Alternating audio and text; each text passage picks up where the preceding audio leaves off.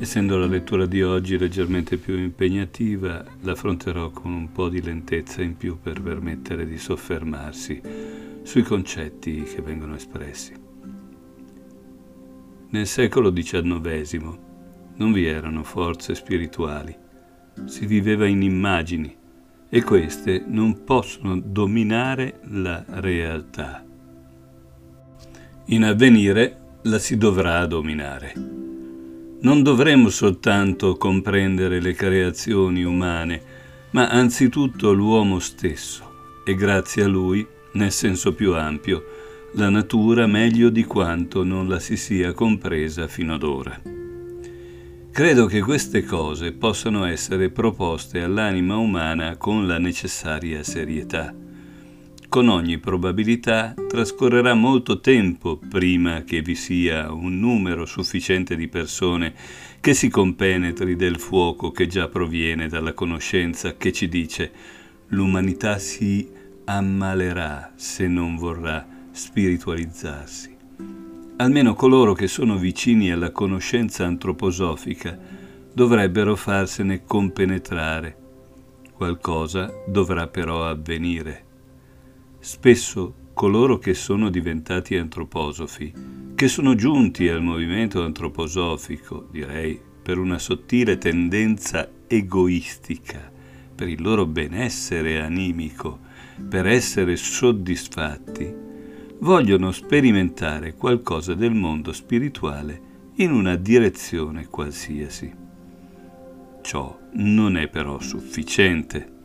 Il punto non è che personalmente ci si adagi sui cuscini perché si è soddisfatti della nostra partecipazione al mondo spirituale. Ciò di cui l'umanità ha bisogno è un intervento attivo dello spirito nel mondo materiale il dominio sul mondo materiale da parte dello spirito e non si supereranno le difficoltà attuali dell'umanità prima di aver visto tutto questo e di averlo portato nella propria volontà. Si vorrebbe che almeno fra gli antroposofi si affermassero queste vedute e questa volontà. Certo, si può dire, ma che cosa possono fare quattro gatti contro l'accecamento del mondo intero? Non è giusto dirlo. Un'affermazione del genere è del tutto errata, perché non si pensa affatto che il problema è prima rendere la volontà capace di agire e poi attendere cosa avviene. Che ognuno faccia al suo posto quel che può e poi attenda quel che fanno gli altri.